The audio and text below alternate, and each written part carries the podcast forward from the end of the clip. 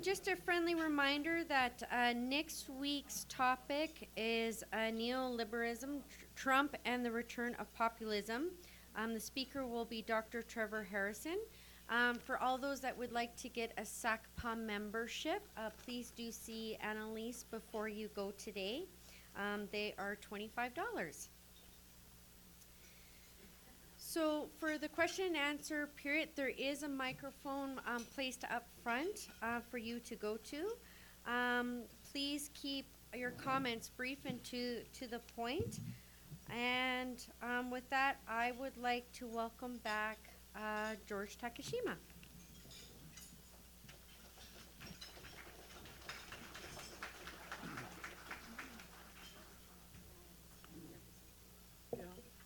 Hi, George.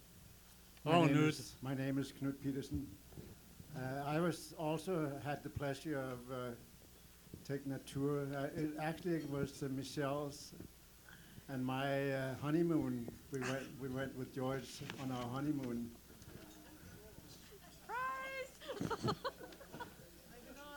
And regarding Michelle, uh, SACPA is actually not really supposed to make any announcement other than SACPA events.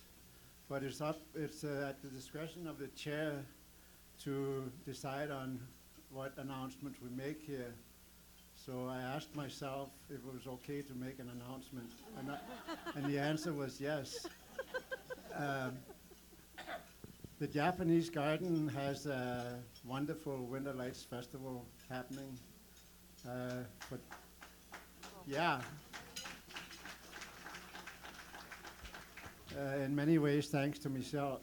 but there's one more weekend left to go, and the weather sounds really good for this weekend. And she might actually hit 10,000 if enough enough people comes out this weekend. So that's pretty impressive. Uh, and the last uh, day of the Winter Lights Festival is on February the 2nd, uh, which is the uh, 75th anniversary of the Japanese uh, being interned. So, uh, and there's uh, there's going to be beer beer that night, so uh, to so you can celebrate or whatever.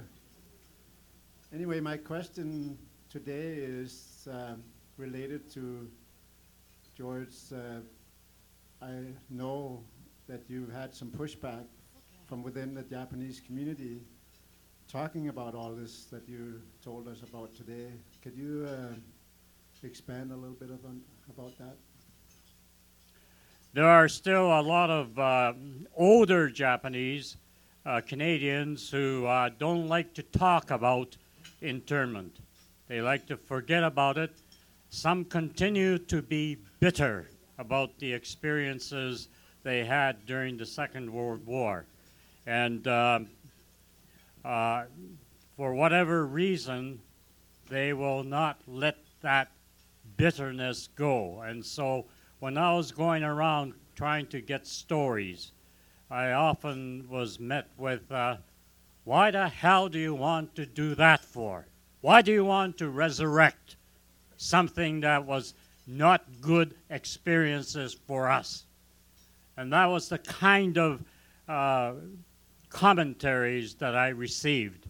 And so to this day, I haven't been able to collect enough stories to make some kind of a book telling about the history of the internment era. My name is Jean Fennel, and I was one of the lucky ones that went with George to the Ghost Town tours. And I would like you, George, to tell us just a little bit about the living conditions in New Denver.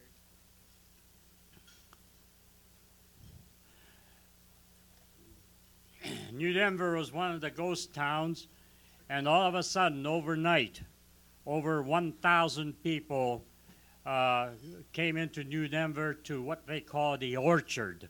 And in that orchard, which is uh, uh, not really that big, they managed to build shacks, uh, small shacks, and a little larger shack. Uh, the larger shack was something like 14 by 28 and they would have two rooms on either side at the end, and they would have a common area in the center, kitchen, so on. uh, these shacks were built with fresh lumber. So you can imagine that over time, around a year or less, the wood would shrink and there would be air holes. And so then the people would have to either get tar paper or cardboard or newspapers, whatever they can find to cover these air holes. That was the kind of a, uh situation that they lived in. There were two families put into this small area, and they would be two families who did not know one another, who may have come from a different prefecture. That, remember, I said in my talk that before the war they lived in communities, and usually they came from the same prefecture. But here in the internment camps, people were thrown together, and uh, uh, they had to put up with one another in these uh, uh, what I call a shacky condition. They had a pot-belly stove in the center where they did their cooking. No running water, no electricity until later on, uh, around 1943, uh, towards the end of 1943, when electricity was brought into these camps. So these shacks were built side by side. You could see a picture of it. Uh, and uh, they were uh, uh, just put together overnight. And so there was nothing, um, there was nothing uh, uh, good about it. In the winter, it was cold as ha- cold as cold can be. In the summer, it was hot as Hades. Uh, nothing that they can do uh, to uh, live a comfortable um, lifestyle within the shack. The weather played a great deal of havoc uh, into their daily living.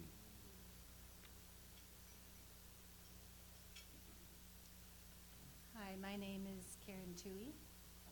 Um, when you mentioned that um, the Japanese people said we need to not um, continue with our culture, um, did you mean outwardly or did they still keep it going in the home? And if, if it was total obliteration, do you feel that that was a good thing, like that? And is the, is there a movement towards bringing that back at this current time, re-educating um, Ja- uh, Japanese families in Japanese culture that are in Canada? Yeah, I think I think in the first uh, part, uh, uh, in the in the latter part of the 1940s and through the 50s, uh, people, the Japanese, particularly the Issei's, those who came from Japan, they wanted to show just how loyal they were to Canada. Canadian citizenship was very important, and in order to do that, you had to get rid of this Japaneseness culture, language, everything. It's only in the last maybe 40 years that people started to kind of uh, get around to uh, revisiting this. And of course, today there's a number of third and fourth generation uh, Japanese Canadians who uh, are interested in their history. But remember, I said that uh, the marriage proportion, 85%, have intermarried. And so the ch- sons and daughters today are what we call hapa. And hapa was a term that a two, two, uh, a young couple from Hawaii termed. They were both uh, from intermarriages. And they both, uh, for whatever reason, got this term hapa to refer to sons and daughters who were born from intermarriages.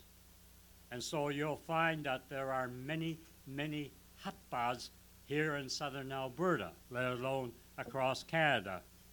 I have, uh, I have three children. I have uh, eight grandchildren. And you wouldn't believe that I have a, a blonde haired grandson, blue eyes. Uh, it's amazing. And uh, when he was little, and I uh, used to take him downtown in Winnipeg, um, people would wonder, what's this guy doing with this little kid? And I have to say, well, he's my grandson. You gotta be kidding. But that you see, that that's, and you'll see that right across southern Alberta. Uh, a lot of uh, a lot of uh, uh, descendants of uh, intermarriages. Hi, my name is Henning Mundel, and I have two questions with two brief preambles. First of all, I came to Canada in 51 from Germany, and so on the schoolyard, I, I was familiar with uh, racism. In my case, it was bloody Germans rather than, and of course, I didn't look differently ethnically. But a few years later, I joined the band in Oliver, BC, where I went to school. And then we started exchanges with Kelowna, and it really puzzled me. Why were there no Japanese students in our school in Oliver? I looked into that a bit. So apparently, although it wasn't written like there, Japs keep moving, but apparently there was an unwritten bylaw that after the war, the Japanese actually wanted to also settle in Oliver, but they were told, move on, move on, don't settle here. So one relates to, do you have any evidence, were there ever any such bylaws actually written out? Okay, that's the one question. The other one was when I went to university, my first roommate came from Japan. His mother had, they lived in Canada. His mother went back to Japan to have him when the internment took place. His dad was interned. So the first time he saw his dad was that summer in Prince George when he was 19 years old. I wondered, you mentioned about the racism before the war. I just wondered, did many of the women go home, home to Japan to have their children? So that's the other one. Okay. Uh, and the first question, um, yeah, uh, it was only in 1949 that Japanese were allowed to go back to the West Coast. But uh, there were still hostile feelings in British Columbia uh, that they wanted to get rid of the Japs. They would say, send them back to, to, to Japan. I mean, this was said even after the war years. A lot of them chose to move east uh, where the climate was, climate was much better uh, than in BC at that time. To your second question, um, I forgot what the question was. Oh yeah, yeah, yeah, yeah. Um, a lot, a, lo- a lot of them were, well, as I said, about four thousand were re- repatriated. Uh, they didn't necessarily go back to Japan to have children, but uh, a lot of them decided that Japan was not a place to live. They were not welcome because you could remember, you could, you could imagine the havoc uh, in Japan right after the war. Their communities were bombed right out, and shortage of food and housing and whatever else uh, that goes along with the uh, remnants of war. And to have all these guys and gals come back, come back, as well as come to Japan, it was a burden. And while some people were welcomed back, a lot of them were told, go back to Canada, go back to the United States. We don't want you here. And that created a, you can imagine the, the, the tension between family members. In many cases, uh, there were situations where, while you went to Canada, you went against our wishes, you are no longer in our books. So you go back to Canada because we don't want you. So those were the kinds of situations that existed in Japan after the war. Uh, my name is Van Christou, and uh, thank you so much for, for being here with us today. As you can see, there's been a tremendous response from the number of people that are here to, to hear you, George. Um, I hope that I'll be permitted to make a couple of short comments rather than uh, to ask questions. Um, the first comment I'd like to make is that we are a, a multicultural society here, and, uh, and getting to be more so all the time. And here in Lethbridge, we're particularly proud of the fact that one of the most evident bits of multiculturalism here is the Japanese garden. Uh, it's not only a thing of real excellence in our community, but it's also a demonstration of a real class act on the part of people who were treated so badly and yet came back and presented that garden to the city of Lethbridge as the 1967 centennial gift. Um, I think that that's something that has to be spoken over and over again. The second comment I'd like to make is that you mentioned that a lot of people that react to your talking about these things because they forget about them. George, don't listen to them. I think your way of uh, presenting it and the, the uh, straightforwardness with which you do it and so on is of continuing value for all of us to understand the terrible aspects of discrimination. So I would encourage you to keep it up. Uh, we're all behind you. Thank you. There's, thank you.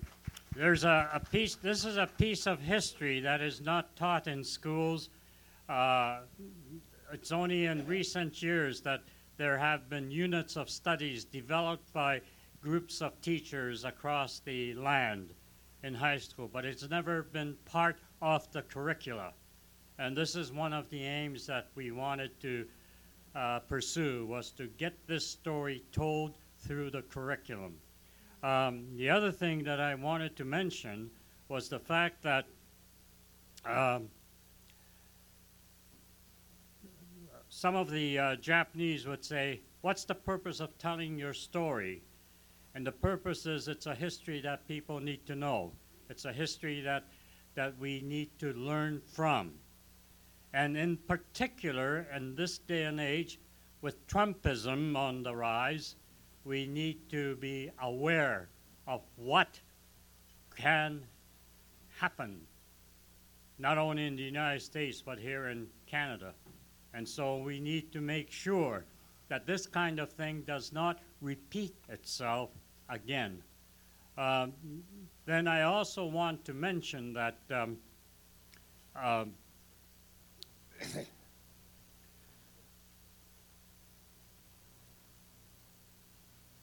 I'll, I'll, I'll mention it later. Yeah. Douglas Mitchell. George, your passion in your speech reminded me of Sir Walter Scott, the second most famous Scottish poet, said, Breathes there a man with soul so dead, who never to himself hath said, This is my home, my native land. And even though we have integrated, all of us have from various places around the world, the question I really want to ask you was regarding the Chinese. And I'm concerned with Mr. Trump's ex- access to the presidency. Uh, could you, have you any notion on the relationship between the Japanese and the Chinese in Vancouver, particularly in the, in the uh, early years? The Chinese, of course, came to build the railway primarily, and that's where they started, but they're very deeply entrenched there now, and there's a worry about just how deeply involved we want to get, and with Trump's attitude towards China, have you any thoughts on the Chinese situation developing to the point where we may maybe a backlash against the Chinese community? Uh, in the early years, there, wa- there was definitely a tension between the uh, Chinese and the Japanese because the Japanese, the Japan Japanese, always thought of themselves as being superior in the world. Ne- never mind Asia. They were superior to China, to Korea, and other Asian countries. And, uh, you know, there's been stories and histories about the, uh, for example, the Chinese Japanese War prior to World War II. Um, so that tension has always existed, even into the Second World War here in North America. Not just uh, Canada, but even south of the border. There were uh, tensions between the Chinese and the Japanese. In recent years, by recent I mean post war years, the Japanese and the Chinese, uh, especially because of the second and third generations, people have come to acknowledge one another. They have come to uh, respect one another. And there is a very good relationship between the Chinese and the Japanese here in Canada. Um, there are, as I said, intermarriages not only with the Caucasian community, but also with Chinese and Koreans uh, in, in our country. Um, the um, one problem that seems to arise and have arisen is uh, you, you know the story about the Chinese from China coming in recent years and buying up property in Vancouver, especially. Uh, and uh, so they lump Chinese from China with the Chinese here in Canada, and that's a problem. We lump people together. Uh, we know, for example, that in the Japanese circle, sometimes the people who come from Japan and the people born and raised in Canada do not uh, get along too well. They avoid one another. Now, here in Lethbridge, luckily, we do get along with one another uh, because it's a smaller group. You know, immigration from Japan to southern Alberta is not as big as, say, in Vancouver, Toronto, and Calgary, but, but people do get along here. But across the country, uh, it's a hit and miss from Vancouver to Toronto. Alan Story, thank you. It's a very humbling experience to listen to that, le- that lecture. When Stevie Wonder was being interviewed, uh, he was asked about his blindness. And after he told the interviewer, she asked, I can't imagine anything worse than being born blind. And Stevie said, I can. She said, what would that be? He said, I could have been born black. In discrimination is the scourge of mankind, and it doesn't seem to be diminishing on any front anywhere. Would you care to comment from your experience um, on our current immigration policies? Are we on the right track? Is there are the things you'd like to see done differently?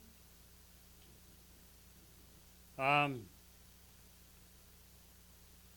you're, you're talking about the recent immigration from Europe?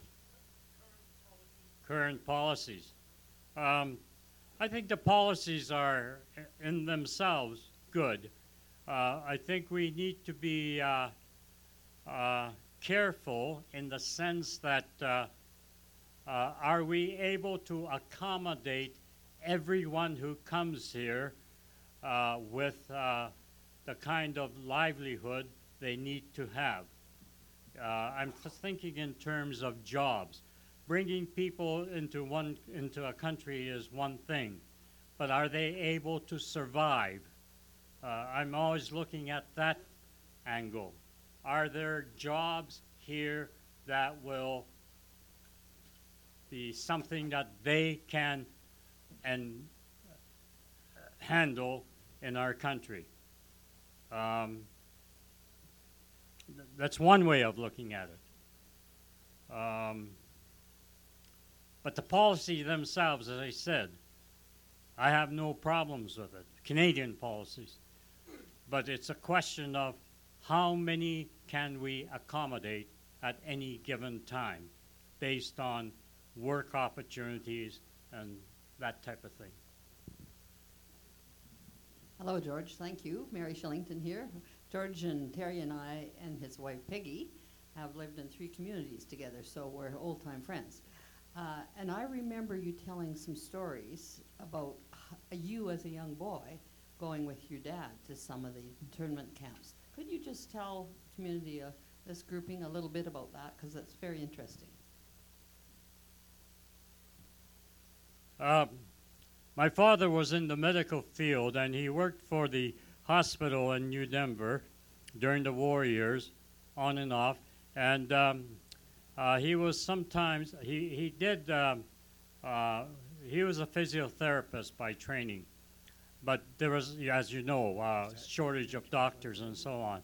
So he was used to do some uh, basic work. And I remember in the summer going with my dad to Castlegar, to the Doukhobor community. Now, I didn't know too much about the Doukhobors, uh, but I got to uh, learn uh, what little I could pick up uh, through those visits uh, to the uh, community and uh, getting to know some of the people there. Um, at that time, I would be 10, 11 years old, 12 years old. So I would have an understanding of that age group. Um, I also had uh, the opportunity to co- go to Kaslo, which was an internment center, and uh, uh, my dad uh, used to take me to Kaslo. We would go on the morning train from New Denver and then return home in the evening uh, on the same train going back. And that gave me an opportunity to see something of the life that people lived in other communities. So, um, we'll have one more question from the floor, but before that question, George, um, I have somebody that has a written question here. Um, do you have any information on the Japanese families that came to the Crow's Nest lime kiln to work? Um, where did they go uh, after that? Yeah, I, I don't know too many, but I did know some of them, and uh, unfortunately, they did move to Lethbridge, and some of them were members of the uh, Japanese United Church, where I was the pastor for 13 years, but they have passed away since, so uh, I don't really know too many at this point. Mark Dennell is my name. Now, you spoke about the discrimination of the Japanese Canadians faced when they moved back right after the war. I'm just wondering, what would be the situation now for Japanese Canadians to try and move back to Japan? Would they be discriminated? And especially their children, if they were from mixed marriages. What, have you gone back to Japan? Have you experienced any of this? Or Yeah, I've been to Japan about seven or eight times, and I have uh, uh, two uh, nephews there. One younger nephew, uh, his wife speaks, reads, and writes English, so that helps my wife Peggy, who speaks no Japanese whatsoever. Neither do I, for that matter. Uh, but um, what we find is, uh, yeah, what happens is. Uh, if you're a Japanese, well, first of all, let me share my experience. I remember going to Japan, and people would say, Are you Japanese? We've had students here at the Lethbridge Community College, and they would say, Are you Japanese? And I said, Well, what do I look like? You know? But in Japan, if you're Japanese, you darn well better learn to speak Japanese properly. And I found that uh, a lot of the, the uh, people I didn't know and I had to ask questions, they um, kind of poo pooed me, you know. They said, What kind of a guy is this? He can't speak Japanese. So there is that kind of language discrimination. Uh, there's uh, also the fact that uh, I don't understand Japanese culture that well. For example, if I go visiting, it doesn't matter if you visit relatives or not. When you go visiting, you take a gift. It could be a pound of coffee or a, or a pound of sugar or whatever, but you take a gift. Well, I never did that. And I heard about it by the back door. That, you know, this George, he didn't bring any gifts here. Uh, and there's cultural things. Uh, very first time I went to Japan, when you enter a house, you take your shoes off. I didn't know that. I walked in and I had my shoes on, and then uh, my uh, sister in law had to say to my brother, uh, Tell George he has to take his shoes off. I didn't know that. I do now. Uh, so there are cultural things that I didn't know as a Canadian born Japanese going to Japan and not understanding some of these basic things that they uh, have in their uh, lifestyle.